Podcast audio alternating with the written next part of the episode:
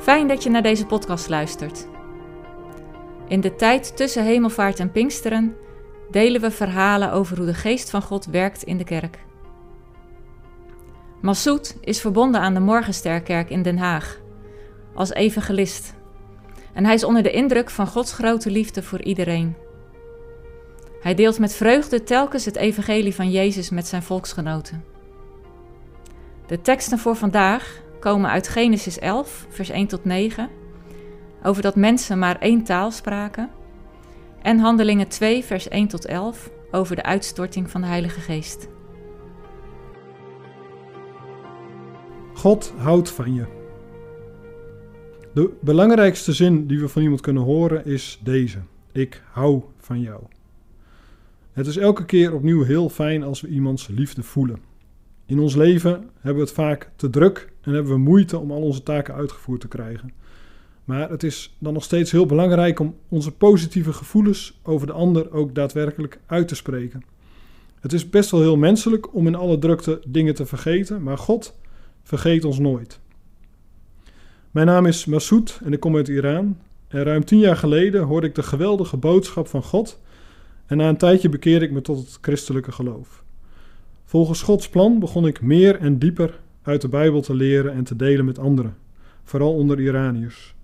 Onze officiële taal is Farsi en het was een grote bemoediging en ontdekking toen ik erachter kwam dat Gods woord ook in onze eigen taal beschikbaar was en dat ik daardoor meer te weten kon komen over vrijheid en verlossing volgens Gods plan. In Genesis 11, vers 1 tot 9 lezen we dat mensen vele jaren geleden één taal spraken. Ze waren rijk en machtig geworden, maar schonken geen aandacht aan de Heer en probeerden naam voor zichzelf te maken en de grootste ter wereld te worden. Eigenlijk probeerden ze hun naam boven alle namen te plaatsen. Maar God als schepper van het universum en van alle wezens wil zijn naam boven alle andere namen plaatsen. Mensen proberen hun eigen capaciteiten en macht te tonen, maar de Heer is altijd de machtigste. En hij liet dit zien door hun taal te verwarren. Mensen konden elkaar niet meer verstaan en verspreidden zich over de hele aarde. Omdat God goed is en hij van zijn kinderen houdt, zorgde hij voor een oplossing om de mensen weer bij elkaar te brengen. Hij stuurde zijn zoon naar opstandige mensen om hen te redden en zijn doel was hen tot één lichaam maken. Jezus zei dat na zijn hemelvaart de Heilige Geest in de harten van de gelovigen zou wonen en beloofde dat hij hen zou helpen bij elk aspect van hun leven, tot aan het einde van de tijden. Dat was een geweldige bemoediging. Met Pinksteren vervulde God zijn belofte.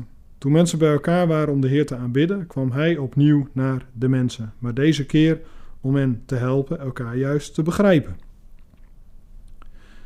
Met Pinksteren is ons de gelegenheid gegeven om samen te komen en verenigd te zijn in één naam die boven alle namen staat: Jezus.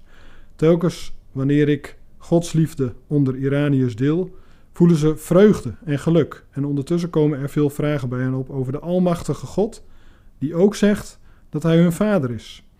En daarmee beginnen we telkens opnieuw aan een lange geloofsreis. God houdt van zijn volk en vergeet de mensen nooit.